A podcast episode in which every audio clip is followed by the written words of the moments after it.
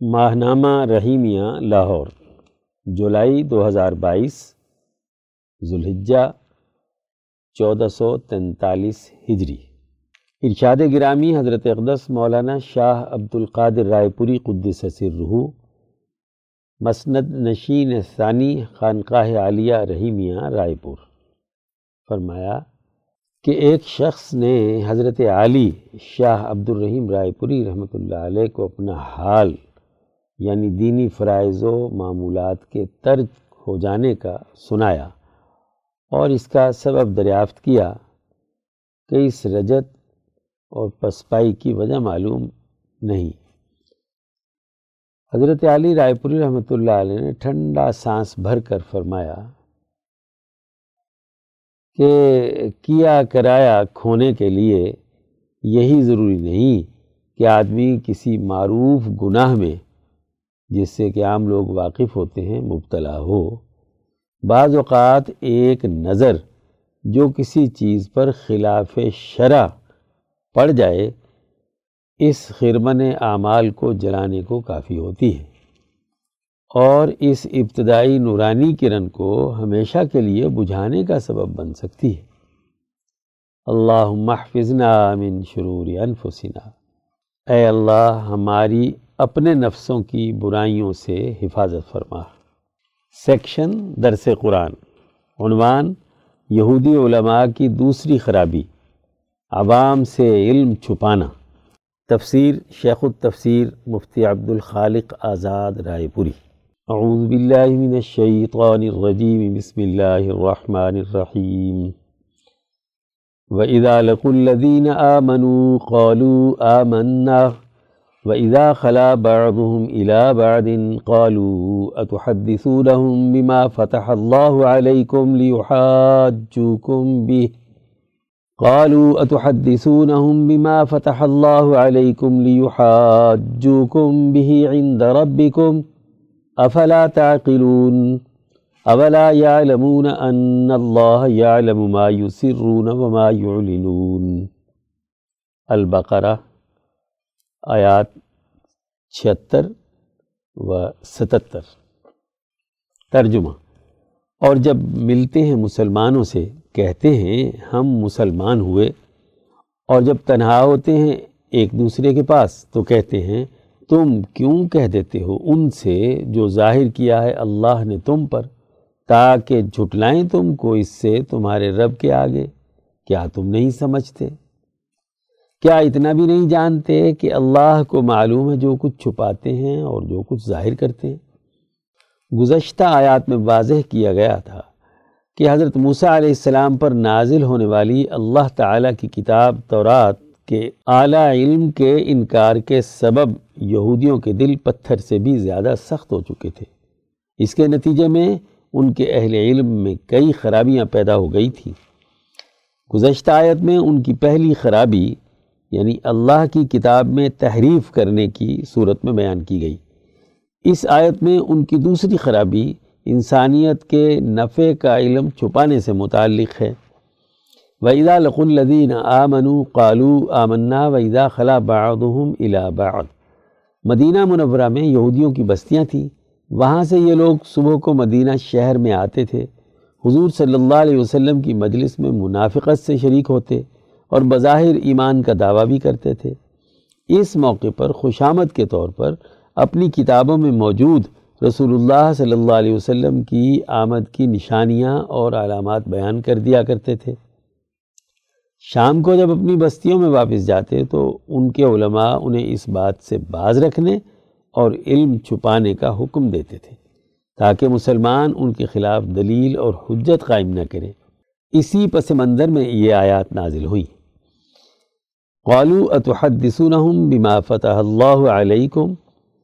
یہودی علماء حضور صلی اللہ علیہ وسلم کی مجلس میں شریک ہونے والے یہودیوں سے کہتے ہیں کہ کیا تم مسلمانوں کے سامنے وہ علم کھول کر بیان کر دیتے ہو جو خاص علم اللہ تعالیٰ نے تم پر کھولا تھا؟ اس سوال کے ضمن میں وہ انہیں روکتے تھے کہ اپنا مخصوص علم کسی کو نہیں دینا چاہیے۔ اس طرح اپنی علمی اجارہ داری قائم رکھنے کی روش اختیار کرنے کا انہیں حکم دیا جاتا تھا۔ نیز اس لیے بھی روکتے تھے تاکہ مسلمان تم پر حجت قائم نہ کر سکے۔ لِيُحَاجُّكُمْ بِهِ عِنْدَ رَبِّكُمْ افلا تعقلون؟ چونکہ خود یہودی تورات کی تعلیمات پر عمل نہیں کرتے تھے، اس میں لکھا ہوا تھا کہ آخری نبی صلی اللہ علیہ وسلم کی یہ علامات ہیں۔ اور جب وہ دنیا میں تشریف لائیں تو تم ان پر ایمان لانا اور ان کی تعلیمات پر عمل پیرا ہونا۔ اس لیے یہودی علماء کا خیال تھا کہ ہمارے رسول اللہ صلی اللہ علیہ وسلم پر ایمان نہ لانے کے خلاف بطور حجت کے ہماری ہی کتاب پیش کی جائے گی۔ اور مسلمان رب تبارک و تعالی کے سامنے یہ دلیل پکڑیں گے کہ یہودی اپنی کتاب میں حکم کے باوجود ایمان نہیں لائے۔ یہودی علماء اتنے مسخ ہو چکے تھے کہ علم الہی کو چھپانے کو عقل مندی سے تعبیر کرتے اور اپنے عام لوگوں کو عقل کے نام پر بے کی دعوت دیتے تھے۔ اولا یعلمون ان اللہ یعلم ما یسرون وما یعلنون۔ اللہ تبارک و تعالی نے ان کی اس بد روش اور خرابی کو بیان کرتے ہوئے اس حقیقت کا اظہار کیا کہ اگر یہ لوگ علم الہی کو چھپائیں گے تو کیا انہیں یہ معلوم نہیں کہ اللہ تعالیٰ ان کی ہر خفیہ اور اعلانیہ باتوں کو خوب جانتا ہے؟ اور اللہ تبارک و تعالیٰ تورات میں بیان کردہ ان علوم اور حقائق کو اپنے نبی صلی اللہ علیہ وسلم کے سامنے بیان کر دے گا۔ حضرت شیخ الہند مولانا محمود حسن تحریر فرماتے ہیں کہ یعنی اللہ کو تو ان کے سب امور ظاہر ہوں یا مخفی، بالکل معلوم ہیں۔ ان کی کتاب کی سب حجتوں کی خبر مسلمانوں کو دے سکتا ہے اور جا بجا مطلع فرما بھی دیا۔ آیت رجم کو انہوں نے چھپایا، مگر اللہ نے اسے ظاہر فرما کر ان کو فضیحت کیا یعنی رسوا کیا۔ یہ تو ان کے علماء کا حال ہوا جو عقل مندی اور کتاب دانی کے مدعی تھے۔ حضرت الامام شاہ ولی اللہ دہلوی رحمۃ اللہ علیہ فرماتے ہیں کہ یہودی علماء کتاب اللہ کی آیات کو چھپاتے تھے۔ اس کا مطلب یہ ہے کہ بعض شرعی احکام اور آیات کو یہودی علماء اس لیے چھپاتے تھے کہ اس سے ان کے جاؤ مرتبت اور ان کی ریاست اور حکومت میں کمی آئے گی اور لوگوں کی ان سے عقیدت کمزور پڑ جائے گی۔ لوگ انہیں کتاب اللہ کے احکامات پر عمل کرنے کے لیے مجبور کرنے لگیں گے، جس سے ان کی ذلت اور رسوائی ہوگی۔ چنانچہ وہ ہر عام و خاص کے لیے دین کی تعلیمات کو ظاہر کرنے کو جائز نہیں سمجھتے تھے۔ شاہ صاحب اس حقیقت کو واضح کرنے کے لیے یہی آیت تحریر فرماتے ہیں اور پھر یہودی علماء کی اس حرکت کو واضح کرنے کے لیے فرماتے ہیں کہ خلاصہ یہ کہ اگر یہودی علماء کا تم نمونہ دیکھنا چاہتے ہو تو اپنے زمانے کے علماء سو کو دیکھ لو جو دنیا کے طلبگار ہیں اور انہوں نے اندھی تقلید کا راستہ اختیار کیا ہے اور کتاب و سنت کے احکامات اور نصوص کی تشریح میں انتہا پسندی اور تشدد سے ہیل سازی کو فروغ دیا ہے۔ تماشا کن کا ان ہم۔ تم یہ تماشا دیکھو۔ گویا کہ یہ وہی یہودی علماء ہی ہیں۔ الفوظ القبیر علم کا بنیادی مقصد انسانیت کے فائدے اور نفع کے لیے بہتر نظام بنانا ہوتا ہے۔ خاص طور پر علم الہی جو انبیاء علیہ السلام پر اس لیے نازل ہوتا ہے تاکہ انسانیت عدل و انصاف پر قائم ہو جائے اور اللہ تعالیٰ کا ارشاد ہے، لیقوم الناس بالقسط۔ الحدید آیت نمبر پچیس۔ ایسے علم کو چھپانا انسانیت کی ترقی کے راستے میں رکاوٹ کھڑا کرنا ہے۔ اس لیے احادیث نبویہ میں کتمان علم پر بڑی سخت وعید بیان کی گئی ہے۔ علم چھپانا بہت بڑا جرم ہے۔ یہ انسانیت کی ترقی میں مجرمانہ کردار کا حامل ہے۔ اس لیے قرآن حکیم نے بڑی تفصیل کے ساتھ ان آیات میں علم اور عقل کے نام پر وجود میں آنے والی جاہلیت کا پردہ چاک کیا ہے۔ علم کے فروغ اور پھیلاؤ کے ذریعے عدل و انصاف قائم کرنے کا حکم دیا ہے۔ سیکشن درس حدیث، عنوان مقروض ہونے سے بچے تحریر مولانا ڈاکٹر محمد ناصر جھنگ۔ عن ابی حریرت رضی اللہ عنہ قال قال رسول اللہ صلی اللہ علیہ وسلم، نفس المؤمن معلقۃ بدینہ حتی یقضى عنہ۔ الجامع للترمذی حدیث نمبر ایک ہزار اٹھتر۔ حضرت ابو حریرہ رضی اللہ عنہ سے روایت ہے کہ رسول اللہ صلی اللہ علیہ وسلم نے فرمایا، مومن کی روح اس کے قرض کے ساتھ لٹکی رہتی ہے، حتیٰ کہ اس کی طرف سے قرض ادا کر دیا جائے۔ اس حدیث کی روشنی میں انفرادی اور اجتماعی اقتصادی نظام کے حوالے سے غور و فکر کی ضرورت ہے۔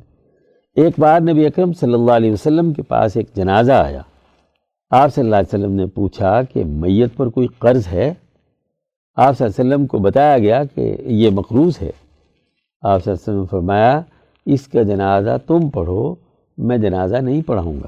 تو صحابہ کو اس پر بہت صدمہ ہوا کہ نبی صلی اللہ علیہ وسلم کے ہوتے ہوئے ہمارا یہ ساتھی آپ صلی اللہ علیہ وسلم کے جنازہ پڑھانے سے محروم رہ جائے۔ تو حضرت ابو قطادہ رضی اللہ عنہ نے عرض کیا کہ اے اللہ کے رسول، ان کی طرف سے میں قرض ادا کرتا ہوں۔ تو آپ صلی اللہ علیہ وسلم نے ان کا جنازہ پڑھا دیا۔ صحیح بخاری۔ گویا آپ صلی اللہ علیہ وسلم نے اپنے عمل سے مقروض ہو کر مرنے کو ناپسند کیا۔ کہ اس سے آپ کے ورثا اور جنہوں نے آپ کا تعاون کیا ہوا ہو، وہ تشویش میں مبتلا ہو جاتے ہیں۔ قومی اور اجتماعی نقطہ نگاہ سے بھی ہماری صورتحال دیگر منہ ہے۔ شروع دن سے قومی معاشی نظام قرضوں کے سہارے چل رہا ہے۔ حکمران اس عمر پر مقابلہ کرتے ہیں کہ کون باہر سے زیادہ قرض سمیٹ کر لاتا ہے۔ اگر کوئی دریاگزہ گری میں ناکام ہو جاتا ہے تو اس کو تانے دیے جاتے ہیں۔ جب کوئی سخت شرائط کے ساتھ عالمی گماشتہ اداروں سے قرضے منظور کرا لیتا ہے، تو وہ اس کو اپنا بڑا کارنامہ شمار کرتا ہے۔ حالانکہ قرض کے نام پر کسی ملک کے معاشی نظام کو جکڑنے اور قوموں کو غلام بنانے کے لیے بین الاقوامی مالیاتی اداروں، آئی ایم ایف اور ورلڈ بینک وغیرہ کا یہ ایک ہلا ہے۔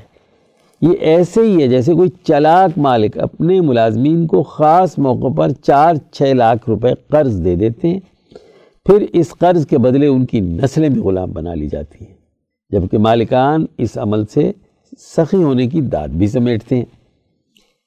بین الاقوامی مالیاتی اداروں کے قرض دینے کی حکمت عملی اس سے مختلف نہیں ہے۔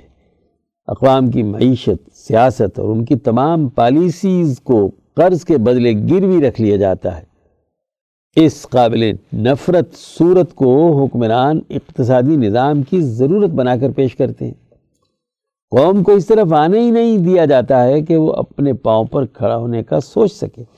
زیر غور حدیث میں نبی اکرم صلی اللہ علیہ وسلم ایک مقروض شخص کے بارے میں فرما رہے ہیں کہ اس کی روح معلق ہو جاتی ہے۔ یہاں تو ساری قوم مقروض ہے اور اس قرض کے بدلے ان کی آزادی، عزت اور قومی وقار ختم ہو چکا ہے۔ اس صورتحال کو بدلنے کی ضرورت ہے۔ سیکشن صحابہ کا ایمان افروز کردار۔ عنوان حضرت عمران بن حسین رضی اللہ تعالی عنہ۔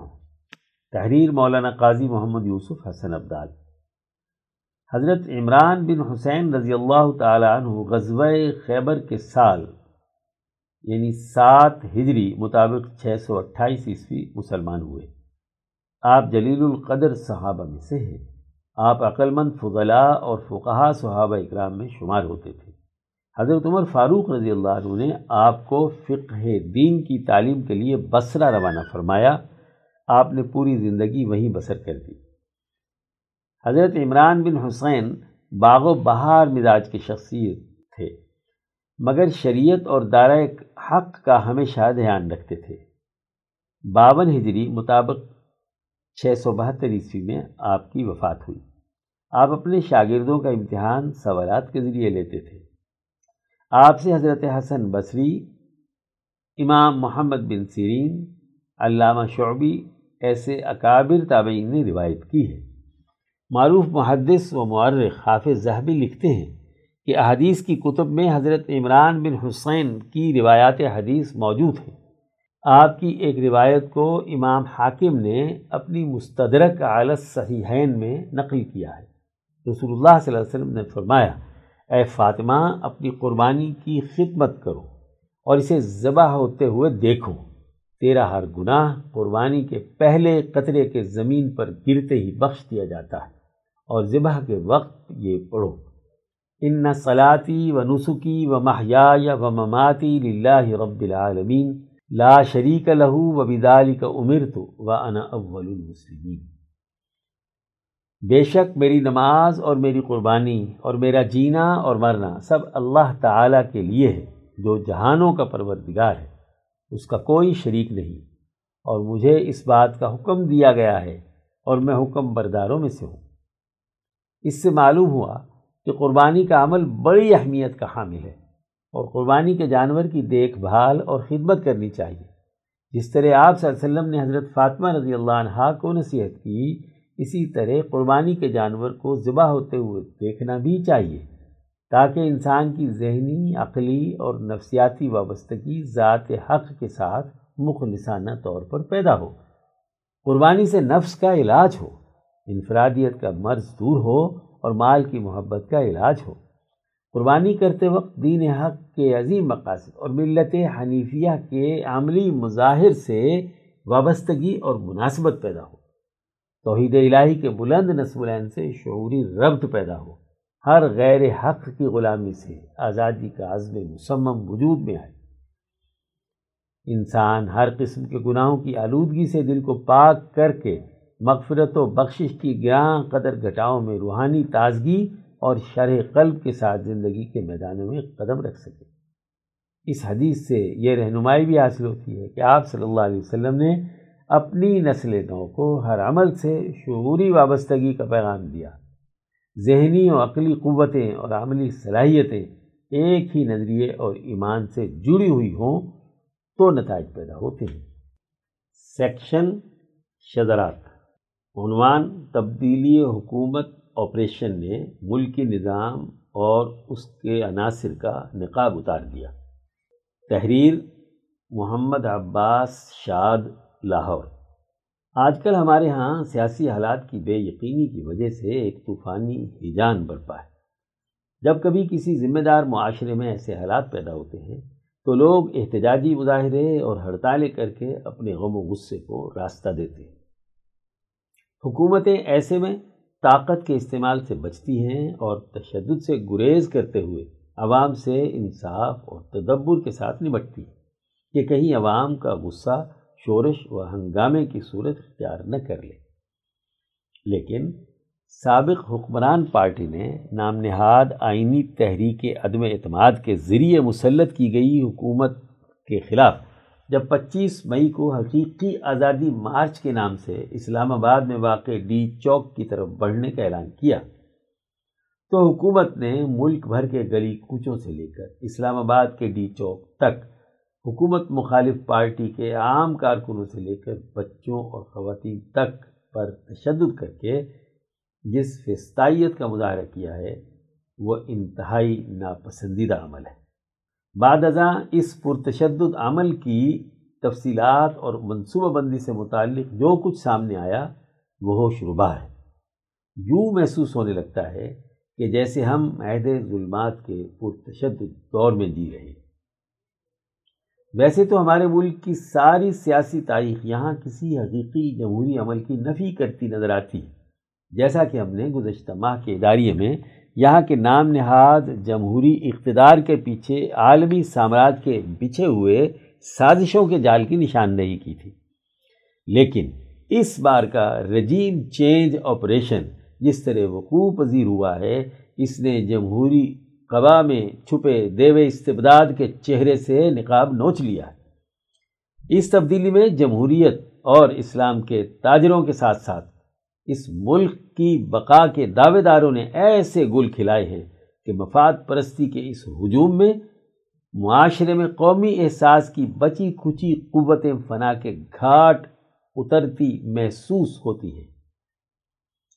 رجیم چینج آپریشن کے اس گھناؤنے کھیل میں جس طرح ایک پارٹی کی مقبولیت سے فائدہ اٹھا کر منتخب ہونے والے اسمبلی ممبران راتوں رات دوسرے کم میں شامل ہوئے۔ ایک ادارے کے ساتھ سیاسی چپکلش کو جس طرح گزشتہ چند سالوں سے تنقید کا نشانہ بناتے ہوئے خلائی مخلوق محکمہ زراعت کا نام دے کر سول بالادستی کا ڈھول پیٹا گیا اور پھر اس رجیم چینج آپریشن کے بعد اس ادارے کی توقیر کا جس طرح درس دیا جانے لگا، سابقہ حکومت کے بارہ روپے پٹرول بڑھانے پر اپوزیشن لیڈروں کا واویلا اور پھر موجودہ حکومت کے چوراسی روپے تک کے پیٹرول کی قیمت میں اضافے کے باوجود سیاست دانوں کا اپنی اتحادی حکومت کے خلاف نہ بولنا، یہاں اسلامی نظام کی دہائی دینے والوں کا اپنی وزارت کے زیر سایہ غریب کی جمع پونجی سے ہونے والے اس کے حج کو مہنگا کرنا اور وفاقی حکومت کے فلم انڈسٹری کے فروغ اور ترقی کے لیے ٹیکسوں میں چھوٹ کے عمل پر سیاسی جماعتوں کے مذہبی اتحادیوں کا دم سادھنا اور زر خرید میڈیا کا سابقہ حکومت کے بارہ ہزار روپے ماہانہ دینے کے اقدام پر کڑی تنقید اور موجودہ حکومت کے دو ہزار روپے دیے جانے کو مستحسن قرار دیتے ہوئے ستائشی انداز اختیار کرنا۔ یہ سب رویے ہمارے ہاں کے سیاسی بندوبست کے بودے پن کو ظاہر کرتے اور پھر ایسے ہی اس رجیم چینج آپریشن کے بعد کی حکومت میں جیسے اقربا پروری کر کے میرٹ کی دھجیاں اڑائی گئیں، اس نے انسانیت کے قبائلی عہد کو بھی پیچھے چھوڑ دیا کہ اپوزیشن لیڈروں نے اس جمہوری دور میں اقتدار کو اپنے گھر کی لونڈی بنایا کہ ایک نے اپنے بیٹے کو سب سے بڑے صوبے کا وزیر اعلیٰ بنوایا۔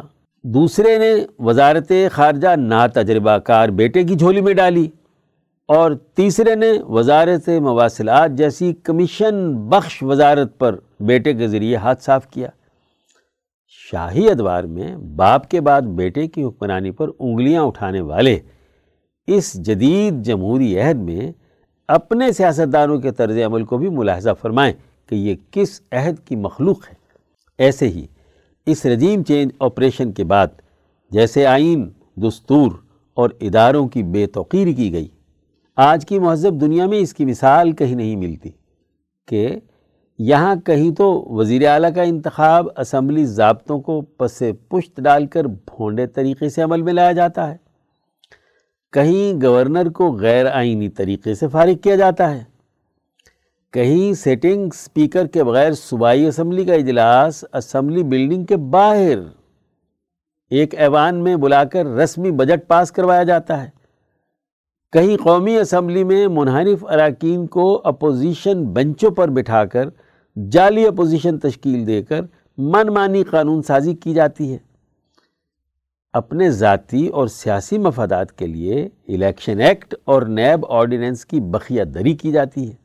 اداروں کی بات میں وزن نہیں رہا۔ کوئی کہتا ہے مداخلت نہیں ہوئی۔ کوئی کہتا ہے مداخلت ہوئی ہے، سازش نہیں ہوئی۔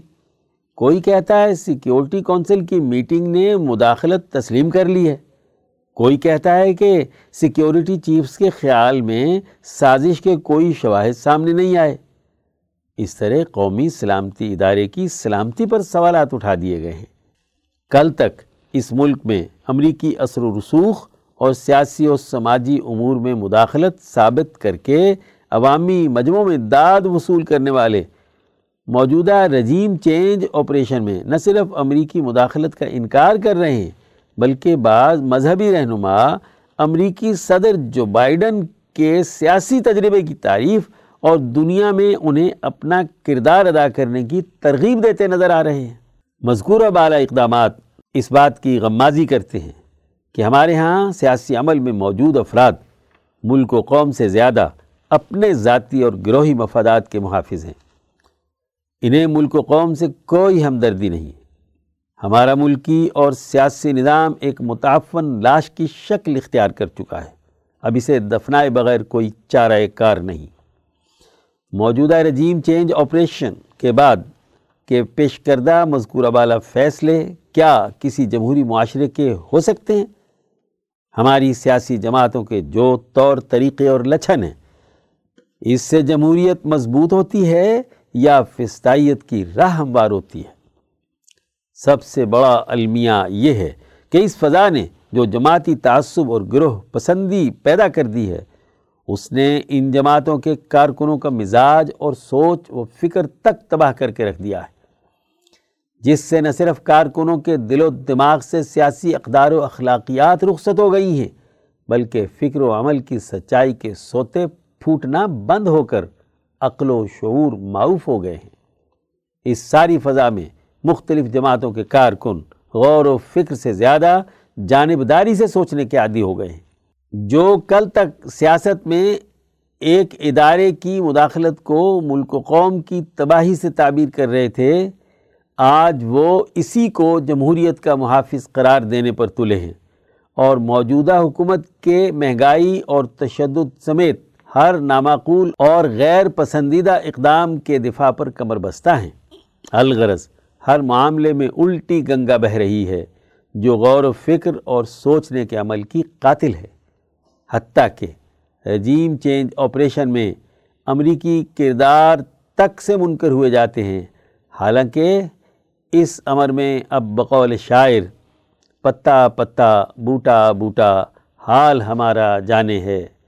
جانے نہ جانے، گل ہی نہ جانے، باغ تو سارا جانے ہے۔ مدیر۔ سیکشن افکار شاہ ولی اللہ۔ عنوان اخلاق کی درستگی کے لیے دس مسنون ذکر و اذکار۔ حصہ سوئم۔ مترجم مفتی عبد الخالق آزاد رائے پوری۔ امام شاہ ولی اللہ دہلوی حجت اللہ البالغہ میں فرماتے ہیں، پانچ، اللہ سے دعا کرنا اور اس کی پناہ مانگنا۔ وہ اذکار جن سے انسان کا نفس غفلت سے نکلتا ہے اور وہ اللہ کی طرف متوجہ ہوتا ہے، ان میں سے دعائیں اور اس کی پناہ مانگنا بھی ہیں۔ اس حوالے سے نمبر ایک، اللہ سے ان چیزوں کا سوال کرنا جو الف انسان کے جسم اور بدن کو نفع دینے والی ہیں با، یا اس کے نفس اور اس کی روح کو اخلاقی اعتبار سے ٹھیک کرتی ہیں۔ جیم، یا اس کے دل کے لیے اطمینان و سکون کے اعتبار سے نفع مند ہیں۔ دال، یا اس کے گھر، مال و اولاد اور مرتبے اور عزت کے لیے فائدہ مند ہیں۔ نمبر دو اور ان تمام چیزوں کے بارے میں اللہ کی پناہ مانگنا جو ان درج بالا چاروں پہلوؤں کے حوالے سے نقصان دینے والی ہیں ان دعاؤں کے نتیجے میں جو فوائد حاصل ہوتے ہیں اور انسان ان کے سبب نقصانات سے بچتا ہے، اس کا راز یہ ہے کہ ان دعاؤں کے نتیجے میں انسان اس بات کا مشاہدہ کرتا ہے کہ حق تبارک و تعالیٰ کا اثر و رسوخ پوری کائنات میں جاری و ساری ہے۔ اور اس بات کی نفی کرنا کہ اللہ کے علاوہ کوئی اور اس سے ضرر و نقصان دور کرنے اور اچھا کام کرنے کی طاقت اور قوت دینے والا ہے۔ اللہ سے سوال کرنے والی مصنون دعائیں۔ اس سلسلے میں نبی اکرم صلی اللہ علیہ وسلم سے مروی جامع ترین دعائیں یہ ہیں۔ ایک، اللہم اسلح لی دینی الذي هو عصمت امری و اسلح لی دنیا التي فيها معاشی و لی آخرتی التي فيها معادی، وجعل الحیات زیادتا لی فی کل خیر وجعل الموت راحتا لی من کل شر اے اللہ، میرے لیے میرا دین ٹھیک کر دے، جس سے میرے معاملات کا تحفظ ہوتا ہے، اور میرے لیے میری دنیا ٹھیک کر دے، جس سے میری معاشی زندگی وابستہ ہے۔ میرے لیے میری آخرت کو درست کر دے، جہاں مجھے لوٹ کر جانا ہے۔ میری زندگی ہر خیر کے معاملے میں زیادہ کر دے اور میری موت ہر قسم کے شر سے بچنے کا اور راحت حاصل کرنے کا باعث بنا دے۔ مشکات، حدیث نمبر دو ہزار چار سو تراسی۔ دو، اللہم انی اسألک الہدا والتقا والعفاف والغنا۔ اے اللہ میں تجھ سے ہدایت اور تقوی اور پاک دامنی اور مالداری کا سوال کرتا ہوں۔ مشکات، حدیث نمبر دو ہزار چار سو چوراسی۔ تین رسول اللہ صلی اللہ علیہ وسلم نے حضرت علی رضی اللہ عنہ سے فرمایا تھا کہ یہ دعا پڑھا کرو۔ اللہ مہدنی وسدنی اے اللہ، مجھے ہدایت دے دے اور مجھے بالکل سیدھا کر دے۔ پھر ان سے فرمایا کہ اہدنی کہتے وقت سیدھے راستے کی ہدایت کا اپنے دل میں خیال پیدا کرو اور سددنی کہتے وقت تیر کی طرح بالکل سیدھا ہونے کو ذہن میں رکھو۔ مشکات، حدیث نمبر دو ہزار چار سو پچاسی۔ چار اللہ مغفر لی ورحمنی، وحدنی، وعافنی، ورزقنی۔ اے اللہ، مجھے معاف کر دے اور مجھ پر رحم فرما اور مجھے ہدایت دے۔ اور مجھے عافیت عطا فرما اور مجھے رزق نصیب فرما۔ مشکات، حدیث نمبر دو ہزار چار سو چھیاسی۔ پانچ، اللہم ربنا آتینا فی الدنیا حسنہ وفی الآخرت حسنہ وقینا عذاب النار۔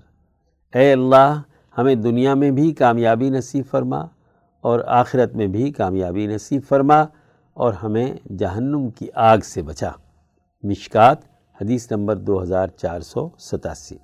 چھ ربی آئنی ولا تعن علیہ ونصرنی ولا تنصر علیہ وم کرلی ولا تم کر علیہ وحدنی ویسر الہدالی ونصرنی علی من بغا علیہ رب جعلنی لک شاکرن، لک ذاکرن، لک راہبن، لک متواعن، لک مخبتن، الیک اواہم منیبا۔ رب تقبل توبتی وغسل حوبتی و اجب دعوتی و ثبت حجتی و سدد لسانی وحدی قلبی وصل السخیمت صدری۔ اے میرے پروردگار، میری مدد فرما اور میرے خلاف کسی کی مدد نہ فرما اور میری نصرت فرما اور میرے خلاف نصرت نہ فرما۔ میرے لیے تدبیر فرما اور میرے خلاف کسی کا مکر و فریب نہ چلے۔ مجھے ہدایت فرما، میرے لیے ہدایت پر چلنا آسان بنا۔ جو میری بغاوت کرے، اس کے خلاف میری مدد فرما۔ اے میرے پروردگار، مجھے اپنا شکر کرنے والا بنا۔ اپنا ذکر کرنے والا بنا۔ اپنے سے ڈرنے والا بنا۔ اپنا فرما بردار بنا۔ اپنے سامنے خوشو و خضو اختیار کرنے والا بنا۔ اپنے سامنے گناہوں کی وجہ سے رونے والا۔ اور رجوع کرنے والا بنا۔ اے میرے پروردگار، میری توبہ قبول فرما۔ میرے گناہوں کو دھو دے۔ میری دعاؤں کو قبول فرما۔ میری حجت اور دلیل کو مضبوط بنا۔ میری زبان کو درست فرما۔ میرے دل کو ہدایت فرما۔ اور میرے سینے کا حسد و کینہ اور تکلیف دور فرما۔ مشکات، حدیث نمبر دو ہزار چار سو اٹھاسی۔ سات اللہ مرزقنی حب کا و حب من حب عند کا اللہ ما رزقتنی مما احب. فجعله قوتا لی فیما تحب. اللہم ما زویت عنی مما احب. فجعلہ فراغن لی فیما تحب. اے اللہ، جو بھی تو میرے پسندیدہ رزق میں سے مجھے عطا کرے اس رزق کو اپنی پسندیدہ چیزوں میں استعمال کرنے کی قوت و طاقت کا ذریعہ بنا۔ اے اللہ، جو میری پسندیدہ چیزیں تو مجھ سے دور کرے، تو اس فراغت کو اپنے پسندیدہ کاموں میں استعمال کرنے کا باعث بنا۔ مشکات، حدیث نمبر دو ہزار چار سو اکیانوے۔ آٹھ، اللہم اقسم لنا من خشیتی کا ما تحول به بیننا و بین معاصی کا ومن طاعتی کا ما تبلغنا به جنتغا ومن الیقین ما تحون به علینا مصیبات الدنیا ومتعنا باسماعنا و ابصارنا و ما احییتنا وجعله الوارث منا وجعل سارنا على من ظلمنا وانصرنا على من عادانا ولا تجعل مصیبتنا في ديننا ولا تجعل الدنيا أكبر همنا ولا مبلغ علمنا ولا تسلط علينا من لا يرحمنا مشکات حدیث نمبر دو ہزار چار سو بانوے۔ اے اللہ تو ہمیں اپنا ایسا ڈر عطا فرما جو ہمارے اور تیری نافرمانیوں کے درمیان حائل ہو جائے۔ اپنی ایسی فرما برداری عطا فرما جو ہمیں تیری جنت تک پہنچا دے۔ ایسا یقین عطا فرما جس سے دنیا کی مصیبتیں ہم پر آسان ہو جائیں۔ ہم جب تک زندہ رہیں تو اپنے کانوں اور اپنی آنکھوں اور اپنی طاقت و قوت سے فائدہ اٹھاتے رہیں۔ اور جب تک ہماری زندگی ہے، یہ سب باقی رہیں اے اللہ، جو ہم پر ظلم کرے، صرف اس پر ہمیں غضبناک فرما جو ہمارا دشمن ہو۔ اس کے خلاف ہماری مدد فرما۔ ہماری مصیبت کو ہمارے دین میں رکاوٹ کا باعث نہ بنا۔ اور دنیا کو ہمارا سب سے بڑا مقصد مت بنا۔ اور نہ ہی اسے ہمارے علم کا منتہا بنا۔ اے اللہ ہم پر ایسے لوگوں کو مسلط نہ فرما جو ہم پر رحم نہیں کھاتے۔ حجت اللہ البالغہ باب الازکار وما يتعلق بها سیکشن اسلامی دور کی ناقابل فراموش شخصیات۔ عنوان ولید بن عبد الملک ان کے کارہائے نمایاں۔ تحریر مفتی محمد اشرف عاطف، لاہور۔ بعض اہل تاریخ نے کذب و افطرا سے کام لیتے ہوئے تاریخ نویسی کی ہے۔ ان کو نہ روایت سے بحث ہے، نہ درایت سے۔ ان کا مقصد صرف یہ ہے کہ مسلمانوں کی تاریخ میں ہر ممکن خلا پیدا کیا جائے۔ اور قرون اولا کے مسلمان خلفاء کے روشن چہرے کو داغدار بنا کر پیش کیا جائے۔ بعض نے تو دانستہ یہ کوشش کی اور بعد سادگی اور عدم تحقیق کی وجہ سے اس مقصد کے لیے استعمال ہوئے۔ گھڑی ہوئی روایات کی بنیاد پر ہر طرح کا ظلم و جبر ان خلفاء کی طرف منسوب کیا گیا۔ جبکہ حقیقت یہ ہے کہ مسلمانوں کا ایک ہزار سالہ دور ترقی اور عروج کا دور ہے۔ خصوصاً بنو امیہ کا سو سالہ دور تو اسلام کی شان و شوکت اور اشاعت اور پھیلاؤ کا دور ہے۔ اسلامی فتوحات، انسانی بھلائی، سماجی انصاف، معاشی خوشحالی، علمی ترقی اور سائنسی ایجادات کا دور ہے۔ لیکن بعض ناعاقبت اندیش ان خلفاء کے ان سنہری کارناموں کو گھڑی ہوئی روایات کی بنیاد پر دھندلانے کی ناکام کوشش کرتے ہیں۔ ہم نے گزشتہ شمارے میں ذکر کیا تھا کہ ایک سیاسی دعائیہ تقریب میں ایک وائز نے بنو امیہ کے خلاف، خصوصاً عبد الملک بن مروان اور ولید بن عبد الملک کے بارے میں یہ گل افشانی کی کہ مرنے کے بعد ان کے چہرے قبلے سے منحرف ہو گئے تھے۔ ان کو تاریخ سے ان کے کارناموں والی روایات نظر نہیں آتی۔ صرف ان گھڑی ہوئی روایات کو لے کر ان خلفاء کی کردار کشی کی گئی ہے۔ عبد الملک بن مروان کے کارناموں کا تو ہم نے مختصر تذکرہ رحیمیہ کے پچھلے شمارے میں کیا تھا۔ اب ہم ان کے جانشین ولید بن عبد الملک کے کارناموں کا مختصر ذکر کرتے ہیں۔ ولید بن عبد الملک کے دور کو اسلامی فتوحات کے حوالے سے حضرت عمر بن خطاب رضی اللہ عنہ کے دور کے مماثل قرار دیا گیا ہے۔ انہی کے دور میں طارق بن زیاد نے اسپین کو فتح کیا۔ شمالی افریقہ کے بہت سے ممالک موسیٰ بن نصیر کی قیادت میں اسلامی خلافت کا حصہ بنے۔ انہی کے دور میں محمد بن قاسم نے سندھ کو اسلامی خلافت میں شامل کیا۔ قطعبہ بن مسلم اسلامی فتوحات ترکستان اور چین تک بڑھانے والے ہیں۔ ولید کے بھائی مسلمہ بن عبد الملک نے ولید کے حکم پر بلاد روم کے بہت سے علاقوں کو فتح کیا۔ گویا اسلامی فتوحات اس کثرت سے ہوئیں کہ حضرت عمر فاروق رضی اللہ عنہ کا دور یاد آ گیا۔ انسانی خدمت کے حوالے سے دیکھا جائے تو آپ نے بنیادی ضروریات کی فراہمی کے لیے بہت سے اقدامات کیے۔ مثلا ہسپتال قائم کیے، سڑکیں بنوائیں، راستوں کو پرامن بنایا۔ مدینہ منورہ میں پانی کی قلت تھی تو اس بنیادی ضرورت کی فراہمی کے لیے مدینہ تک نہر کھدوائی۔ جس سے پانی کی قلت ختم ہوئی۔ نابینا اور اپاہج افراد کی خدمت و سہولت کے لیے حکومت کی طرف سے خادم فراہم کیے گئے۔ البدایہ و نہایا جلد نمبر نو، صفحہ ایک سو اکہتر۔ ہاں اس انسانی فلاح کے صالح نظام کو فیل کرنے کی کوشش والوں کی سرکوبی بھی کی۔ خارج اور ان کے حمایتیوں کا قلع قمہ بھی کیا۔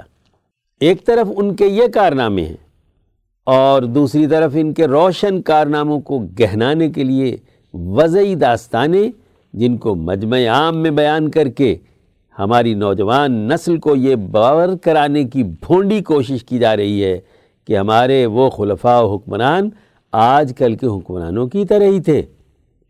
جیسے آج کے حکمران اقتدار کے حصول کے لیے جھوٹ فریب اصولوں سے انحراف مخالفین کی کردار کشی اور ہر طرح کا جائز اور ناجائز اقدام کر کے اقتدار کے سنگھاسن پر برا جمان ہونے کی کوشش کرتے ہیں، گویا ایسے ہی ہمارے اسلاف بھی تھے۔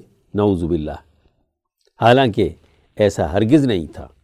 وہ تو قرآن و سنت اور خلافت راشدہ کے وضع کردہ اصولوں پر مبنی نظام پر عمل پیرا تھے۔ جن خلفاء کے نامہ اعمال میں انسانی بھلائی کے اس قدر کارہائے نمایاں ہوں، وہ دنیا میں بھی کامیاب اور اگلی منازل میں اللہ اپنی رحمت و کرم نوازی کا ان کے ساتھ معاملہ فرمائیں گے۔ انشاءاللہ۔ سیکشن ملکی معیشت۔ عنوان خانہ پوری بجٹ۔ تحریر محمد کاشف شریف، اسلام آباد۔ حکومت آمدہ سال ایک سو چھتیس کھرب روپے خرچ کرنے کا ارادہ رکھتی ہے۔ اس مقصد کے لیے خود حکومتی اندازے کے مطابق تقریباً نوے کھرب روپے وصول کیے جا سکیں گے اور باقی رقم اندرونی اور بیرونی قرضوں اور امداد پر مشتمل ہوگی۔ گزشتہ سالوں میں اندرونی اور بیرونی قرضوں پر سود کی ادائیگی ساڑھے انتالیس کھرب روپے ہوگی، جس میں چونتیس اشاریہ چار کھرب ملکی بینکوں اور مالیاتی اداروں کا ہے۔ اس کے علاوہ اکتالیس کھرب صوبوں کو دے دیا جائے گا۔ پندرہ اشاریہ دو کھرب روپے دفاع کو دے دیا جائے تو ملک کی آمدنی ختم ہو جاتی ہے۔ اس کے بعد کا خرچ چھیالیس کھرب روپے قرض لے کر کیا جائے گا، جس میں قابل ذکر اخراجات میں انتظامیہ ساڑھے انیس کھرب، ترقیاتی اخراجات آٹھ کھرب، پینشن پانچ اشاریہ تین کھرب، سبسڈی سات کھرب، مقامی امن و امان دو کھرب کرونا ویکسین صفر اشاریہ ایک کھرب، تعلیم صفر اشاریہ نو کھرب اور صحت صفر اشاریہ ایک نو کھرب شامل ہیں۔ بجٹ کی دستاویز کے مطالعے سے یہ ظاہر ہوتا ہے کہ ہمیشہ کی طرح یہ ایک خانہ پوری دستاویز ہے۔ ابتدائیے کو دیکھیں تو ایسا معلوم ہوتا ہے کہ ہمارے حکمران ملک کی ترقی اور غریب کے غم میں گھلے جا رہے ہیں اور اس حوالے سے کچھ خاص کرنے جا رہے ہیں۔ لیکن اعداد و شمار پر جائیں تو وہی پرانی تباہی۔ آئی ایم ایف اور حکومت کی آنکھ مچولی گزشتہ دو سالوں سے جاری تھی۔ بلاخر اس کا خاتمہ ہوتا نظر آ رہا ہے۔ اس خطرناک ماحول میں جبکہ ملک پاکستان کا ڈیفالٹ قریب ہی نظر آ رہا ہے، عوام دشمن فیصلوں کے باوجود ہماری مقتدرہ کا اعتماد اس بات کا اشارہ دے رہا ہے کہ انہوں نے آئی ایم ایف کو ہی اوڑھنا بچھوڑنا بنا لیا ہے۔ یہی وجہ ہے کہ آئی ایم ایف بہادر نے بجٹ تقریر کے بعد ہی اپنے تحفظات کا اظہار کر دیا تھا۔ چنانچہ بجلی، تیل اور گیس کی قیمتوں میں بے پناہ اضافہ اور ان میں مزید اضافے کے حوالے سے بجٹ میں پیش بندی، جیسے پٹرولیم، ڈیولپمنٹ لیوی جو ایک قسم کا ٹیکس ہے، اس کی مد میں ساڑھے سات سو ارب روپے رکھے گئے۔ ہیں گویا پیٹرول کو تین سو روپے لیٹر سے زیادہ لے کر جانے کا ارادہ ہے۔ اس سب کا نتیجہ مہنگائی، بے روزگاری اور معیشت میں سست روی کی صورت میں سامنے آئے گا۔ لیکن اس ماحول میں بھی بھائی لوگوں نے ہمیشہ کی طرح اپنے ہاتھوں کی خارش کا سامان کر لیا ہے۔ ایسا معلوم ہوتا ہے کہ وہ کہہ رہے ہیں کہ ملک دیوالیہ ہوگا یا ٹوٹے گا، تو نئے انتظام میں بھی تو انہوں نے ہی کام کرنا ہے۔ تب کی تب دیکھ لیں گے۔ لیکن عوام کا کیا بنے گا؟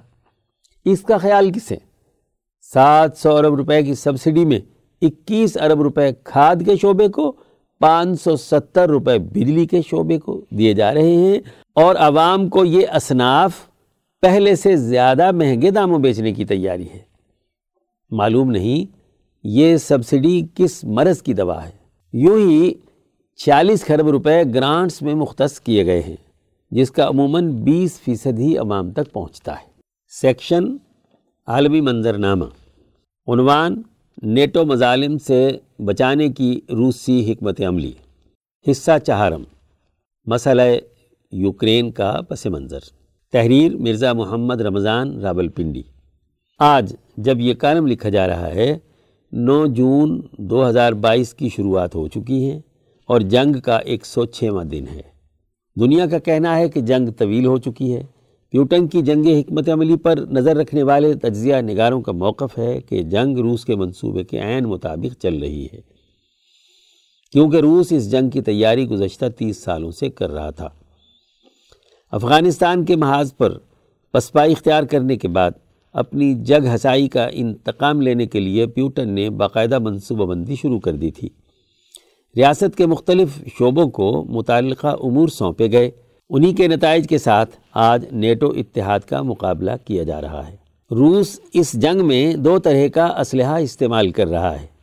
اسلحے کی ایک شکل توپ تفنگ، تو دوسری نوعیت ایندھن کی ہے۔ موجودہ حالات میں امریکہ اور اس کے اتحادیوں کے پاس دونوں کا ہی متبادل نہیں ہے۔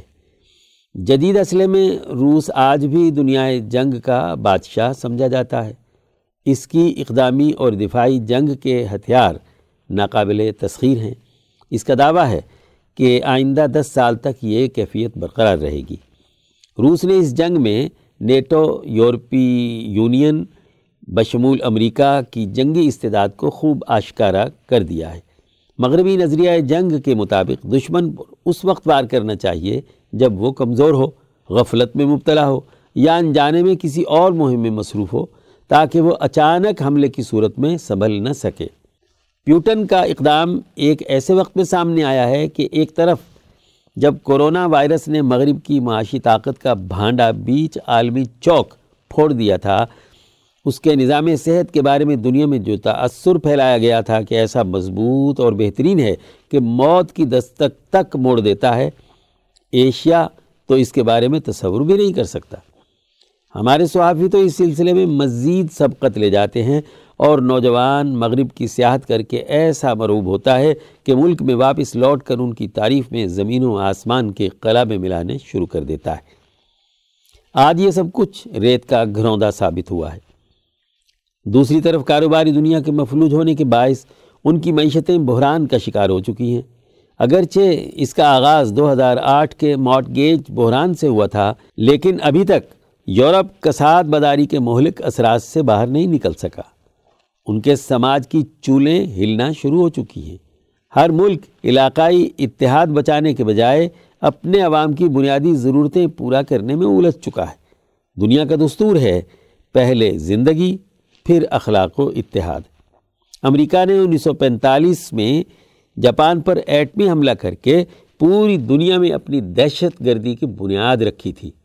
جبکہ آج روس نے یورپ پر ایٹمی حملہ کیے بغیر اپنے جنگی تحقیقاتی اداروں کی تخلیقات کی ایک ہلکی سی جھلک کا مظاہرہ کر کے امریکہ اور یورپ کے نیٹو اتحادیوں کو پریشان کر دیا ہے۔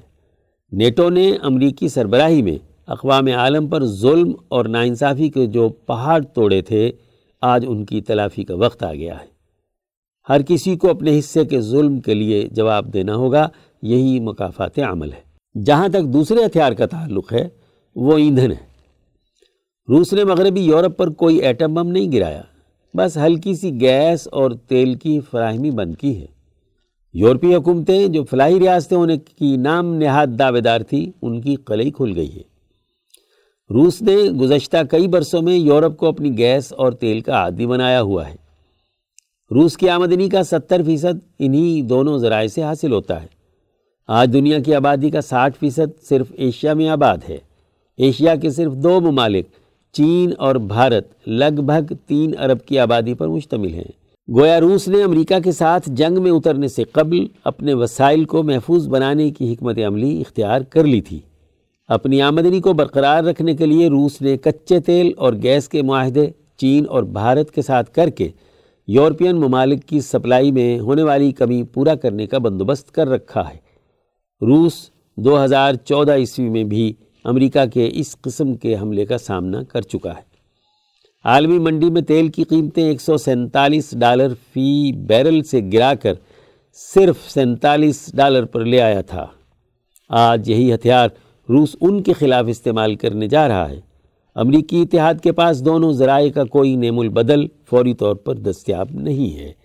اس ہتھیار کی موجودہ صورتحال یہ ہے کہ روس نے یکم مئی دو ہزار بائیس سے دو ملکوں، بلغاریہ اور پولینڈ کے تیل اور گیس کی فراہمی یعنی سپلائی بند کر دی ہے۔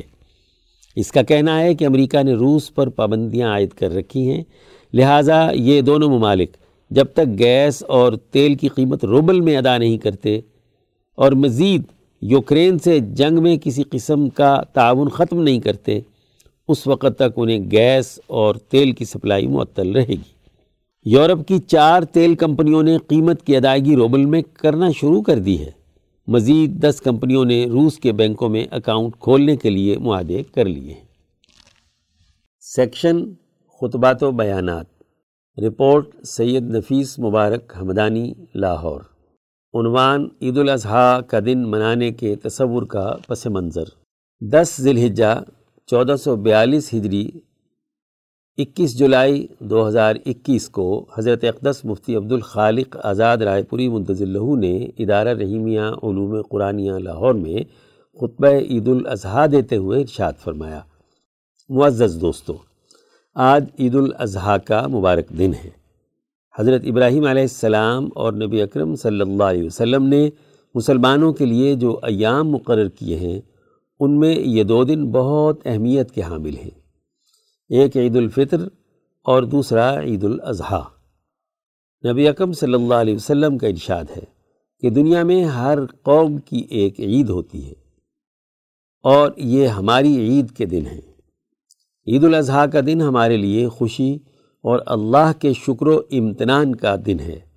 اللہ کے ساتھ تعلق قائم کرنے کا دن ہے۔ دنیا بھر میں ہر قوم اپنی عید کیوں بناتی ہے؟ اس کی بنیادی حقیقت یہی ہے کہ جو قوم جس فکر اور نظریے کے ساتھ وابستہ ہوتی ہے، اس فکر و نظریے کی جو بنیادی شخصیت یا اس قوم کا دنیا میں آغاز کرنے والا جو فرد ہوتا ہے، اس کی یاد کے طور پر عید کا دن منایا جاتا ہے۔ یا کوئی قوم اپنی اجتماعی تشکیل کے لیے جو نظریہ اور فکر و آئین اختیار کر لیتی ہے اس کے نفاذ کے دن کو اپنے لیے بطور عید کے مناتی ہے۔ ماضی کی آٹھ دس ہزار سال پرانی اقوام ہوں یا آج کے جدید دور کی اقوام ہوں، ان کی تعمیر و تشکیل کے مراکز ہی ان کی عید منانے کے لیے بنیادی حیثیت رکھتے ہیں۔ انسانیت کے لیے معیار اور نمونے تین ہی ہو سکتے ہیں، مقام، زمان اور افراد۔ انہی کی بنیاد پر عید یا خوشی کا کوئی دن دنیا میں منایا جاتا ہے۔ اس قوم کے کوئی افراد ہوں گے جنہوں نے کوئی کردار ادا کیا ہوگا اور انہوں نے وہ کردار کسی مقام اور کسی زمانے میں ادا کیا ہوگا، تو وہ زمانہ، تاریخ یا مقام کو لوگ یاد رکھتے ہیں اور اسی کی بنیاد پر خاص دن مقرر کیے جاتے ہیں۔ یہ انسان کی فطرت ہے کہ تمام اجتماعیتوں اور معاشروں کی تشکیل میں یہ بنیادی امور رہے۔ ہیں لیکن تجزیہ یہ کرنا ہے کہ بین الاقوامی سطح پر کل انسانیت کی فلاح و بہبود کا جو پروگرام انسانیت کے سامنے رکھا گیا، اس کے کچھ مشترکات ہیں، جن پر یہ عید الاضحیٰ کا دن مشتمل ہے۔ یہ عید حضرت ابراہیم علیہ السلام کے اس عمل کی یاد میں منائی جاتی ہے، جو آپ علیہ السلام نے دسویں ذی الحجہ کو اپنے بیٹے کو اللہ کی راہ میں قربانی کے لیے پیش کیا تھا۔ حضرت ابراہیم علیہ السلام تمام انسانیت کے جد امجد اور فکری رہنما ہیں۔ یہودی بھی انہیں اپنے نظریے اور فکر کا بانی مانتے ہیں اور عیسائی بھی انہیں تسلیم کرتے ہیں۔ یہی نہیں، بلکہ ہندوؤں کے ہاں بھی برہما کا بنیادی تصور دراصل ابراہیم علیہ السلام ہی کے تصور کا ایک رخ ہے، جس کو انہوں نے خدا کا درجہ دے دیا۔ مسلمان بھی حضرت ابراہیم علیہ السلام کو حنیفی تحریک کے بانی کے طور پر مانتے ہیں۔ گویا ابراہیم علیہ السلام ایسی شخصیت ہیں جنہیں دنیا کے تقریباً تمام لوگ کسی نہ کسی انداز میں اپنا رہنما مانتے ہیں۔ اس طرح یہ عید الاضحیٰ حضرت ابراہیم علیہ السلام کی نسبت سے ایک بین الاقوامی عید ہے۔ کعبۃ اللہ کی مرکزیت اور حضرت ابراہیم علیہ السلام کی قربانی کا عمل۔ حضرت آزاد رائے پوری مدضلہ نے مزید فرمایا۔ پورے کرۂ ارض کا مرکز اور محور جس پر پوری کرۂ ارض کی گردش جاری ہے، وہ خانہ کعبہ ہے۔ مشاہدات و تجربات اور سائنٹیفک اسلوب پر بھی یہ بات ثابت ہو چکی ہے کہ اس کرۂ ارض کا مرکزی اور محوری مقام خانہ کعبہ اور حرم مقدس ہے۔ یہ کل انسانیت کا مرکز ہے۔ تمام انبیاء علیہ السلام نے اس کا طواف کیا ہے۔ نبی اکرم صلی اللہ علیہ وسلم جب حج کے موقع پر مزدلفہ سے منا تشریف لا رہے تھے اور منا سے مکہ تو فرمایا کہ میں دیکھ رہا ہوں کہ اس وادی سے فلاں فلاں نبی گزرے ہیں۔ یعنی ماضی کی تاریخ کی تصویر نبی اکرم صلی اللہ علیہ وسلم کو دکھا دی گئی۔ کہ حضرت نوح علیہ السلام، حضرت ابراہیم علیہ السلام، حضرت موسیٰ علیہ السلام حضرت داود علیہ السلام، حضرت عیسیٰ علیہ السلام اور دیگر انبیاء علیہ السلام کے تسلسل کا وہ مرکز رہا ہے۔ ہندوؤں کی اتنی بڑی اجتماعیت کے ہاں اور ان کے ویدوں میں بھی اس حرم کا تذکرہ ملتا ہے۔ حرم مقدس میں طواف کے لیے جانا سات چکر کاٹنا، پھر ہندوؤں کے ہاں شادی کے موقع پر سات پھیروں کا ہونا، دراصل خانہ کعبہ کے طواف کا ہی تصور ہے۔ جو ہندوستانی وہاں سے لے کر آئی تھی۔ احادیث کے مطابق، حضرت ابراہیم علیہ السلام کو ذلحجہ کی آٹھ تاریخ کو یہ خواب آتا ہے۔ یہ الہام ہوتا ہے کہ اپنے بیٹے کو ذبح کیجیے اس دن کو یوم الترویہ کہتے ہیں۔ ترویہ رویے سے ہے۔ رویہ انسان کے اندر جو سب سے پہلے خیال آتا ہے، تخیل پیدا ہوتا ہے، اس تخیل کو عربی میں رویہ کہتے ہیں۔ یوم الترویہ اس لیے کہ اس قربانی کرنے کا خیال، خواب یا الہام حضرت ابراہیم علیہ السلام کو اس دن آیا۔ اور یہ عجیب خواب تھا کہ انسان انسان کو ذبح کرے۔ ابراہیم علیہ السلام کا دل کہتا ہے کہ پتہ نہیں یہ خدشہ ہے یا دھوکہ ہے، کیسا خواب ہے؟ ابراہیم علیہ السلام یہاں سے نکل کر جب عرفات میں پہنچتے ہیں اور عرفات کے میدان میں تشریف فرما ہیں تو عرفہ کی رات نویں ذلحجہ دوسری مرتبہ یہی خواب دیکھتے ہیں۔ اور یہی خواب جو پہلے رویے کی شکل میں تھا، دھندلا خیال تھا، عرفہ کے میدان میں یہ پوری معرفت کے ساتھ الہام ہوتا ہے، جس میں انسان کو عرفان حاصل ہوتا ہے۔ پورا وجود اس کے رنگ میں رنگا جاتا ہے۔ اور اس خیال کے بارے میں کسی قسم کا بظاہر شک و شبہ نہیں رہتا۔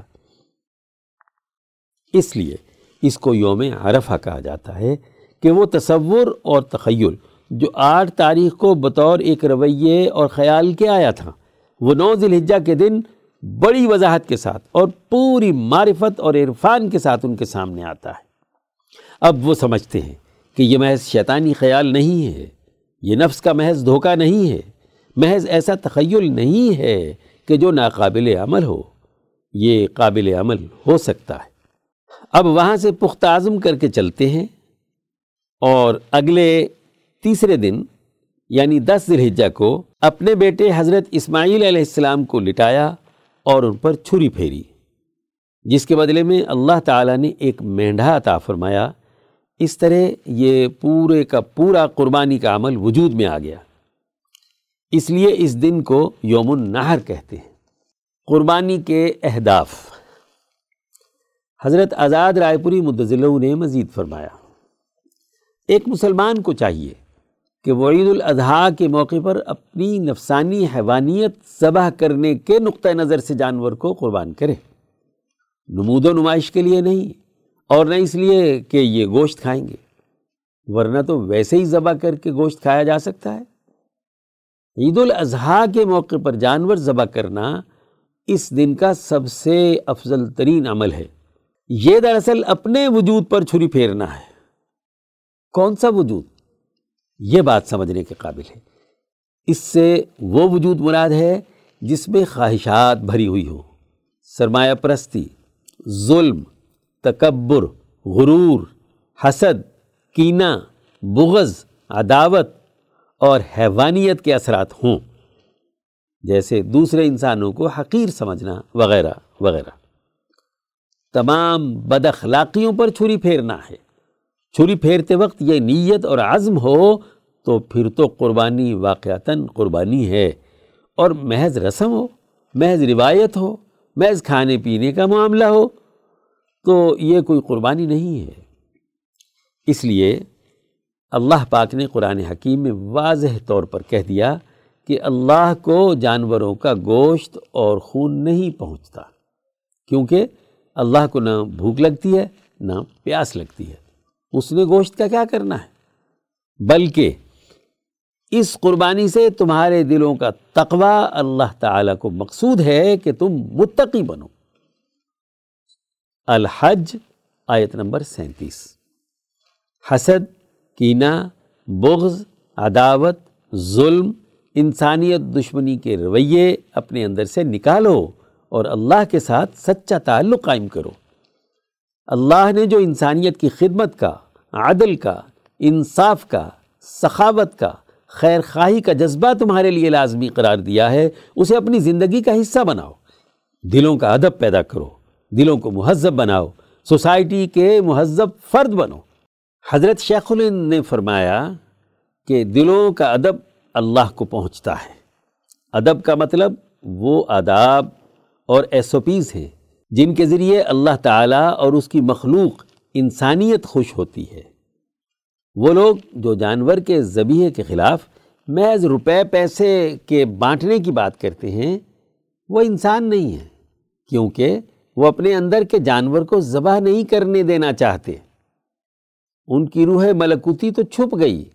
انہوں نے اس کی توانائی اور طاقت کو آگے بڑھنے سے روک دیا۔ اپنی حیوانیت کو غالب کر لیا، ان کا انسانیت کے ساتھ کوئی تعلق نہیں۔ اور یاد رکھو، مالداروں کے لیے جانور ذبح کرنا اس لیے ضروری ہے کہ جب صاحب استطاعت اور مالدار ہوتا ہے تو اس کی حیوانیت، اس کا جانور ہونا زیادہ غالب آتا ہے۔ بیچارہ غریب آدمی جس کو دو وقت کی روٹی نصیب نہیں، کبھی گوشت نہیں کھایا، اس کے اندر حیوانیت کیسے آئے گی؟ وہ حسد کر کے کیا کرے گا؟ اس کے پاس تو ضرورت کی چیزیں نہیں ہیں، تو وہ بیچارہ کسی کو کیا نقصان پہنچائے گا؟ جس کے اندر یہ استطاعت ہے کہ سرمایہ رکھتا ہے، دولت رکھتا ہے، جس کے اندر حسد، کینہ اور بغض و عداوت پنپنے کے مواقع ہیں، اس کی حیوانیت کے ابھرنے کے، اس کے ڈنگ مارنے کے اثرات ہیں، تو اسی کو تو کاٹ کر پھینکنا ہے۔ اس لیے ہر صاحب استطاعت پر قربانی کرنا واجب قرار دیا گیا۔ ہر غریب آدمی پر لازمی نہیں۔ قربانی میں جانور ذبح کرنا ضروری ہے۔ حضرت آزاد رائے پوری اللہ نے مزید فرمایا۔ جو صاحب حیثیت اور مالدار عید الاضحیٰ کے موقع پر جانور قربان نہیں کرتا اور اس کے لیے طرح طرح کے وسوسے، خیالات اور دلائل دیتا ہے، یہ اس کا حیوانی پن ہے کہ ابھی اس کی بہیمیت نہیں گئی۔ جہاں جہاں مسلمان ملک ہیں، وہاں وہاں یہ سامراجی سرمایہ دار اور نام نہاد دانشور پروپیگنڈا کر رہے ہیں کہ جی حکومت کو پیسے دے دو اور حکومت چاہے تو صرف ایک قربانی کر دے جو ساری قوم کی طرف سے ہو جائے گی۔ یہ تو وہ حکمران ہیں جو ملک اور قوم کا پیسہ کھا جاتے ہیں۔ قربانی کا پیسہ بچے گا ان کے پاس۔ انہوں نے تو ملک پر خوب قرضے چڑھا کر اپنی اپنی جیبیں بھری ہیں، اپنے اپنے مفادات کا سرمایہ پرستی کا نظام بنایا ہے۔ یہ تو سرمایہ داری کا نقطۂ عروج ہے۔ سرمایہ داری کی نمائندگی ہے۔ اس کا اسلام اور دین کے ساتھ کوئی تعلق نہیں۔ اس کا تعلق تو انسانیت سے ہے کہ انسان اپنے اپنے جانور کو خود ذبح کرے، اپنے ہاتھوں سے کرے۔ اور ہاتھوں سے نہیں کر سکتا تو اپنی نظروں کے سامنے کروائے۔ تاکہ اس کا وہ عزم، وہ ارادہ، اس کے وجود کا حصہ بنے۔ یہ بنیادی تعلیم ہے جو دین اسلام نے آج کے دن کے لیے دی ہے۔ یہ لوگ خود ساختہ دلائل کی بنیاد پر اس بنیادی حقیقت کا انکار کر رہے ہیں، جو چودہ سو سال سے نبی اکرم صلی اللہ علیہ وسلم کے بعد سے اور سات آٹھ ہزار سال سے ابراہیم علیہ السلام کے بعد سے انسانیت کی تسلیم شدہ حقیقت ہے۔ اس کے خلاف یہ لوگ بے سر و پا باتیں کرتے ہیں۔ ان سے اچھا تو وہ روس کا صدر ہے۔ جس نے عید الاضحیٰ کے دن کی تعریف کرتے ہوئے تمہاری اس قربانی کے عمل کے لیے تمہیں مبارکباد دی ہے۔ دوسری بڑی بنیادی حقیقت یہ ہے کہ عید کی نماز ادا کرنا، اللہ کے سامنے سر بسجود ہونا اور اس کے نام کی بڑائی کا اعلان کرنا انسانی تربیت کے لیے ضروری ہے۔ وہ جانور جسے تم نے اللہ کے نام پر ذبح کیا ہے، اس کا گوشت اس نیت سے کھانا چاہیے کہ اس کی حیوانیت اللہ کے نام پر ذبح ہوئی ہے۔ اس میں ہماری خالص نیت کے اثرات آگے ہیں اور ان اثرات کے نتیجے میں اس بابرگت گوشت کا استعمال ہم کر رہے ہیں۔ یہ انبیاء علیہ السلام کی سچی تعلیمات ہیں اور نبی اکرم صلی اللہ علیہ وسلم کا یہی معمول تھا۔ عید الاضحیٰ کا دن کسی ایک قوم، کسی ایک نسل، کسی ایک علاقے کے لیے نہیں ہے۔